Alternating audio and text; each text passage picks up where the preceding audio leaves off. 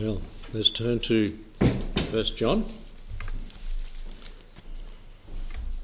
Last week we looked at the first part of this, verse 4, description there, recognising the rebelliousness of sin. Tonight we're looking at recognising the reason for the incarnation of the Lord Jesus. We read in verse 4 Whosoever committeth sin transgresses also the law, for sin is a transgression of the law. And 5 And ye know that he was manifest to take away our sins, and in him is no sin.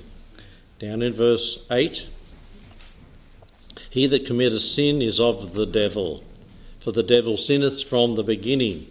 For this purpose the Son of God was manifested that he might destroy the works of the devil. And so we're looking at the point here recognise the reasons for the incarnation, verse 5 and verse 8. Let's pray. Thank you, Lord, that you did become a man, took on the form of a man, was made in the in the form that we have, Lord, that you might bear our sins, living having lived a perfect life. And Lord, without this we cannot be saved. Without your offering, without your coming down and becoming one of us, Lord, to be our kinsman redeemer, we would be all lost. Thank you for this and pray that we might appreciate it more and that we'd abhor sin. Because in this portion it's saying if we continually, habitually sin, we're not one of yours, and I pray that as Christians we would turn away from the sight of it, Lord, the hearing of it and the doing of it. Ask your blessing and guidance in our study tonight in Jesus' name. Amen. Recognize the reason for the incarnation of Christ to deal with sin. And man is a sinner by nature. We're born that way. We've got Adam's nature. He cannot, man cannot make himself spiritually acceptable to God no matter what he does and what, what religion, religious practices he practices. He is destined to live by his old fallen nature. How hard it must be for religious people to try to maintain that holiness. Uh, a, a manufactured holiness, a fleshly holiness, and there's no holiness about it because all our righteousnesses are as filthy rags. He is doomed to utter helplessness without the Lord. But it's, as it says in Scripture, but God, who is rich in mercy, sent his Son to redeem man from the penalty and provide victory over sin. In the book of Ephesians, where it talks about us being children of the devil, but now being saved, that's the past life, we're now children of God. For he's, but God, who is rich in mercy for his great love with which he loved us, even when we were dead in sins, has quickened us together with Christ. By grace are you saved. He's raised us up together, made us sit together in heavenly places in Christ Jesus, that in the ages to come he might show the exceeding riches of his grace in his kindness toward us through Christ Jesus. And the, the passage we know so well, for by grace are you saved through faith. Faith. So the reason for the incarnation, Christ coming down here, is to save sinners. Paul said he came to save sinners, of whom I am chief. And we need to recognise that we have sinned, we can sin, even as Christians, but we need to be saved from our sin. Okay, he came to take away our sin, as it says back in our passage in chapter 3 and verse 5.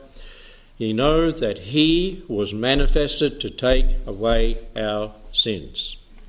Um, as you think through Scripture, this was predicted in the Old Testament, it was foretold in the Old Testament, it was exemplified there, it was illustrated there. So many things we can take from the Old Testament into the New, and we know because of the news being written, this is speaking of the Lord Jesus Christ. Last night, the lecturer was he, he was going through Old Testament, New Testament, Old Testament, New Testament. And they were all busily writing flat out, and I had the notes and the answers in front of me. They had to, supposed to fill in the blanks, but the page they had was from another book. Right page, but wrong content, and they were frustrated by the time the end. They, we didn't have any of that, but it was comparing. He went through 15, just 15, really rapid fire, quickly. You could hardly write the verses down because they were supposed to be written in the book. But there's what? Hundreds and hundreds of these in the Old Testament. So it was predicted. Isaiah 53, it's just plain evident. And I think that portion was written particularly for the Jews of the church generation, wasn't it? So that they they come and stumble at the stumbling stone and they come to Christ and no, it can't be, and they read that and they read the likes of Psalm 22, 23, 24, and the seed, the Messiah. They read other portions speaking of the Lord Jesus and his predicted coming, like Isaiah 9 6 and they must shake their heads. Must you know when you know it's right, but you don't want to believe it's right, and they they have that like Paul, just like Paul. It's hard to kick against the goats when he got saved that day, and it is, it is. It's hard for them to resist. Pray that they will. So predicted. The purpose in 2 Corinthians 5:21 it says there for he hath made him who knew no sin to be sin for us, that we might be made the righteousness of God in him. As he gives us his righteousness imputed to us, and our sin is given to him, he made the Lord. So this is the purpose for which he come. And it spells it out very clearly in the book of Hebrews, Hebrews chapter 9, verse 26. We read there, For then must he often have suffered since the foundation of the world. But now, once, in the end of the world, he hath appeared to put away sin by the sacrifice of himself. And it is appointed unto men once to die, but after this to judgment. So Christ was once offered to bear the sins of many, and unto them that look for him shall he appear the second time without sin unto salvation. He once appeared that he might take upon himself our sins, bear our sins, as it says in that verse, verse 28. Uh, in Hebrews chapter 9. In chapter 10 of Hebrews and verse 10, it says similar, by which will we are sanctified through the offering of the body of Christ Jesus, once for all. And every priest standeth daily ministering and offering often the same sacrifices, which can never take away sins. But this man, the Lord Jesus, after he had offered one sacrifice for sins forever sat down at the right hand of, of the Father, that, you know, of God. He, he's completed it. It took one, no more sacrifices, none more of those rituals that they go through. Praise the Lord. So he came. His purpose was to be offered as a sin sacrifice. Hebrews 4:15 for we have not an high priest who cannot be touched with the feeling of our infirmity but was in all points tempted like as we are, yet without sin. It's important to recognize that because if he had sin, he couldn't die as a sacrifice for our sins. And so it was predicted. We see the purpose, and as John said, we're living from verse 5 and ye know that he was manifest to take away our sins. Um, we are perfected, we are purified through that offering once for all and made righteous and given his righteousness. As it said back in 1 John 2:29, for ye know that he is righteous. If ye know that he is righteous, ye know that everyone that doeth righteousness is born of him. We're perfected. We do righteousness, and we stand in his presence as just as if we have never sinned. In the book of John, 1 John again, chapter 3, verse 3, where we have just been. purifieth himself, that is the Christian, even as he, the Lord Jesus, is pure. And verse 5 we're at, and verse 7 of chapter 3 of 1 John Little children, let no man deceive you. He that doeth righteousness is righteous.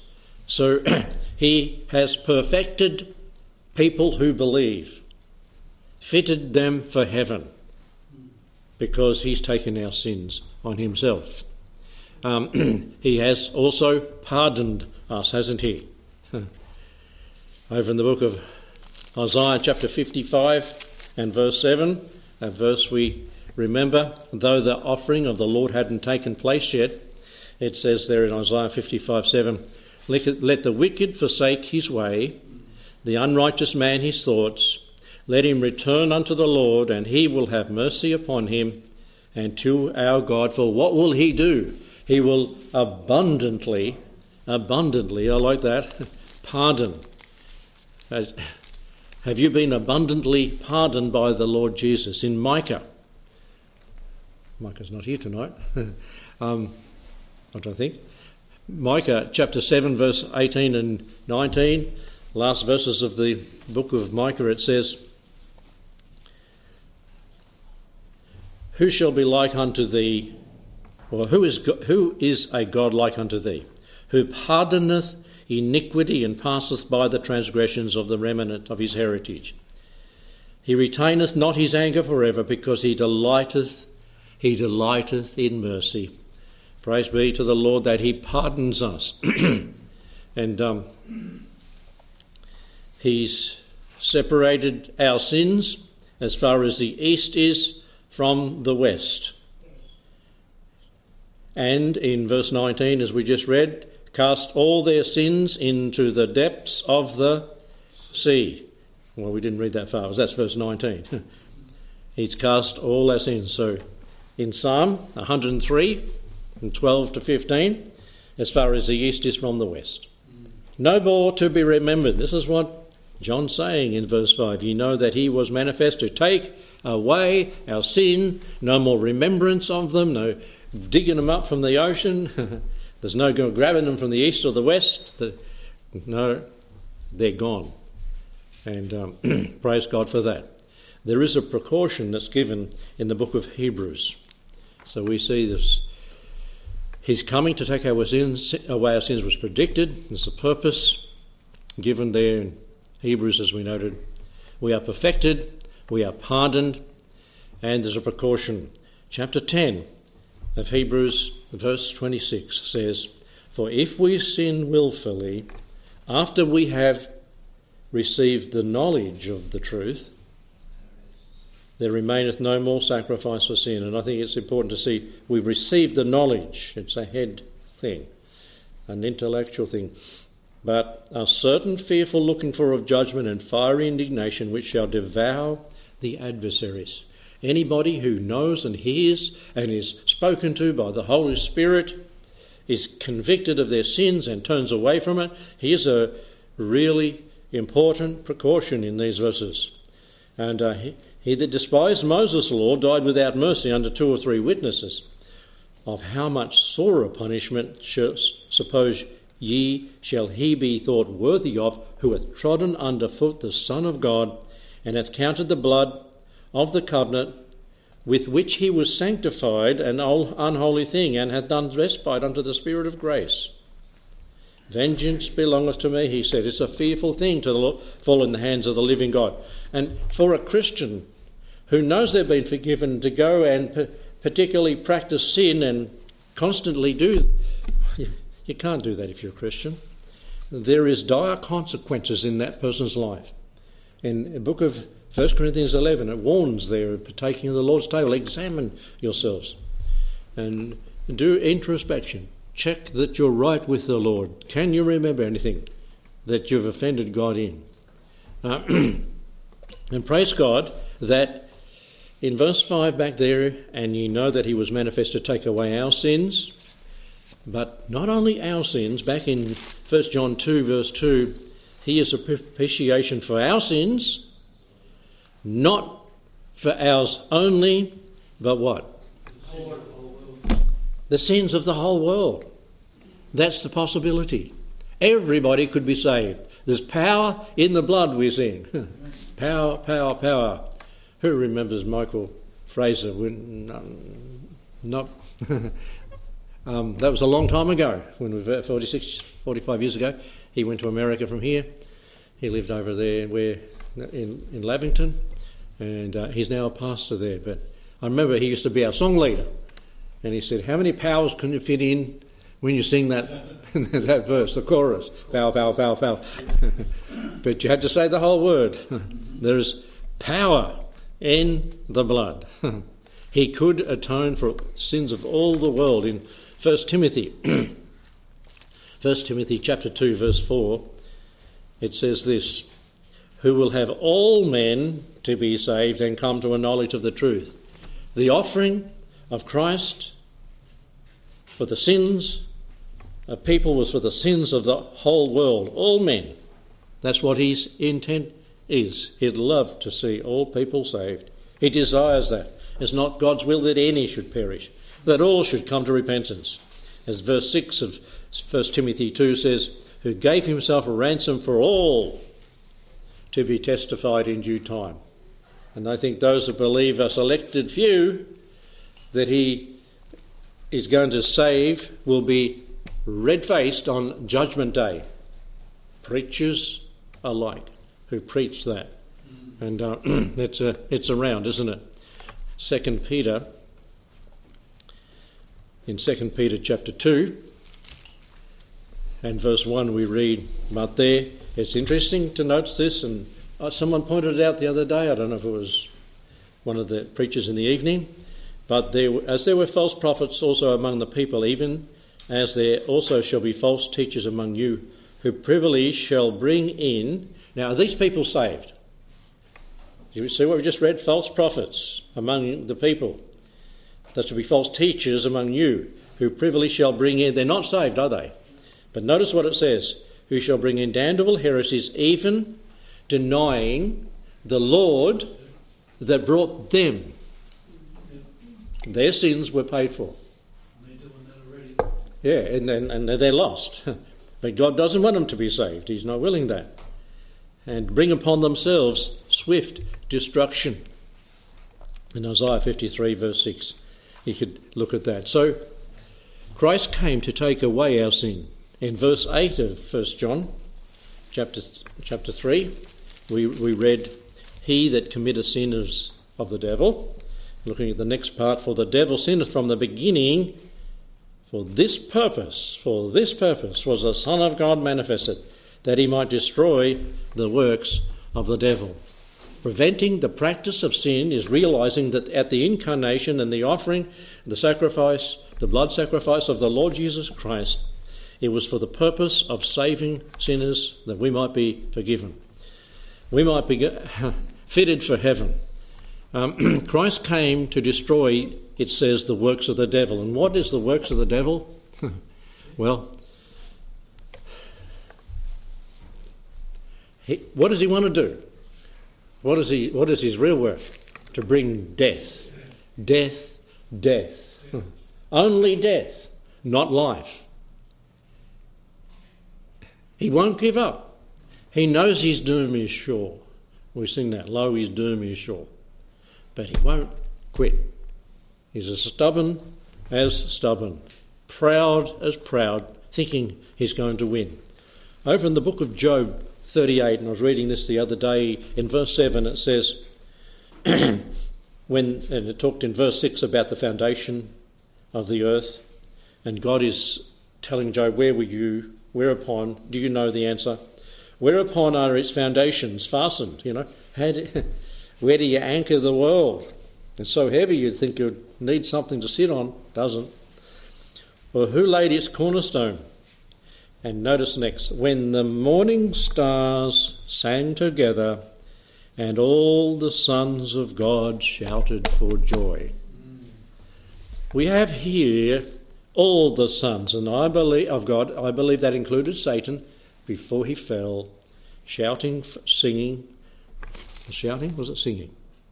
Shouted. Shouted for joy at that time. We might say he was singing on one occasion.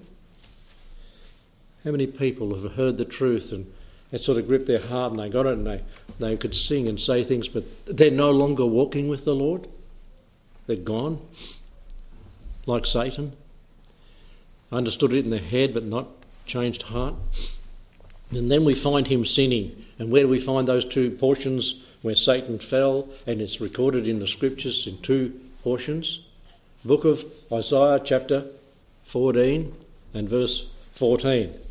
Well, it says there in verse 14, I, the five I wills and the last two, I will ascend above the heights of the clouds, I will be like the Most High.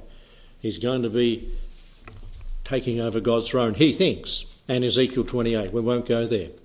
But there from he has been trying to seduce the people of God to and unsaved people to what? Sin. He's the, the author of sin, really. Until it says he was perfect in all his ways, what? Till iniquity was found in him. That's where it started, in the heart of Satan. And he began sinning and, and uh, wanting to take God's throne. I will in his pride. And, and he was deceived because of his beauty and the and music that was within him. It's a deadly thing to go off the trail. But seducing in First Timothy chapter 4, verse 1 Now the Spirit speaketh expressly that in the latter time some shall depart from the faith, giving heed to seducing spirits. Who, that, who are they from? From the devil. It's not, if it's not him, it's one of his, his workers. In chapter 2, verse 14, of 1 Timothy. Adam was not deceived, but the woman being deceived was in the transgression, seducing them to do what God had forbidden, partaking of that fruit. And in 2 Corinthians, 2 Corinthians chapter 11 and verse 3, it reads, But I fear lest by any means, as a serpent beguiled Eve through his subtlety, so your mind shall be corrupted from the simplicity that is in Christ. What is he doing? He's trying to seduce. He that committeth sin is of the devil, it says back in our text, for the devil sinned from the beginning. For this purpose was the Son of God manifest, that he might destroy the works of the devil. Is it happening? You know, we concluded last week by talking about being tied to a dead corpse. Have you found yourself being tied to a dead body this week? The old man, I mean, the old man. You know, and uh, the, the longer you stay there, the more you're likely to go rotten. I mean, physically. It was a punishment, as we said last week. The Romans did it for people who murdered others. They tied them to the body of their victim, and they'd buy, the, of course, the person had died from murder, and the other person would die from being attached. Uh, you, can you, I don't know if you can think of a worse sort of death than being thrown out in the sun, being tied to that dead body and just slowly rotting. Not eating, not drinking, and well, you, you die of whatever. you die. And, and Christians who hang around sin, entertain it in their hearts and minds, are hanging on to the old dead body. You know, we, we're done with that. Put off. Put off those things. And the devil wants to seduce us to sin. He, he's working on us all the time to, for what purpose? What does he do when we have sinned? It is in Scripture. Accuses us. Yeah, accuses us. He slanders us. I've, To keep the S's going, he slanders us before the Lord. In the book of Revelation, chapter 12, Revelation 12, there in verse 11, and overcome him by the blood of the Lamb. And, uh, well, the first verse 10, sorry. And I heard a, vo- a, loud voice saying in, in heaven, Now is come salvation and strength, and the kingdom of our God, and the power of his Christ, for the accuser of our brethren is cast down, who accused them before our God day and night. That's what he's trying to do. Call, one, call, call that one your child, as we're grappling onto the old man, you know, hanging onto a dead corpse We've died to that. We can't do that anymore. But the, the devil likes to have a sin so that he can say, Look. And the Lord Jesus says, He's under my blood. He's under the blood. He's saved. He's cleansed. Aren't you glad you've got an advocate in heaven? Jesus Christ the righteous. Um, who did he slander that we know of in the Old Testament? That he was the, in chapter 1 and chapter 2 of the book of Job there. The sons of God were gathered before the Lord. Uh, the question was put to him, Where have you been? What have you been up to? Oh, walking down, up and down in the earth, to and fro. And the second time, what have you been doing? He'd been doing the same thing. And so, what is he busy about doing? Tempting people to sin. Holding, he's blinded the minds of those that believe not, keeping them there. And for the Christian, he's trying to get them to go back there and to hang on to the dead corpse, corpse of the. ah, praise God. The Lord Jesus was manifest to destroy the works of the devil and uh, manifested that he might destroy the works of the devil, as it says there. Will it happen? Aha, it will happen, won't it? In the book of Revelation, chapter 12 again, and verse 7 and 9, it says this, a bit earlier than where we were. And there was war in heaven. Michael and his angels fought, and, and dragon, and the dragon fought, and his angels, and prevailed not. That is the dragon, the devil, and his demons. Neither was their place found any more in heaven. And the great dragon was cast out, that old serpent called the devil and Satan, who deceived the whole world. He was cast out into the earth. The Lord Jesus was manifest to destroy the work of the devil doing this. And here we find he's shut out. He's kicked out of heaven there. And then in chapter 20 of Revelation and verses 1 and 3, we notice, and I saw an angel come down from heaven having the key of the bottomless pit and a great chain in his hand, and he laid hold on the old dragon, the, old, the, the dragon, the old serpent, who is the devil and Satan, and bound him a thousand years. And so he's being silenced for a thousand years at that time when the Lord comes in his glory. But then he goes out to seduce again. You'd think, no, there's no way he can repent, but you'd think he'd, he'd have a change of mind been in hell for a thousand years, still he's got that mindset. And there in verse 7 and 9, he's led out for a period and he seduces, he goes out and seduces those that have been born in that time to sin and fight, and they surround the city of God, Jerusalem, where the Lord is king. But then he's silenced forever. In verse 10 of 20 of Revelation, and the devil that deceived them was cast into the lake of fire and brimstone, where the beast and the false prophet are, and shall be tormented day and night forever and ever. What First John tells us in verse 5 and 8 the Lord was manifest to destroy the works of the devil. Who's going to win? The Lord. Whose side are you on? the Lord's. We've got victory in the Lord Jesus, haven't we? He has gained the victory for us. He's won the victories, not our works. But let's follow after him and not cleave to the old corpse, the old man, which is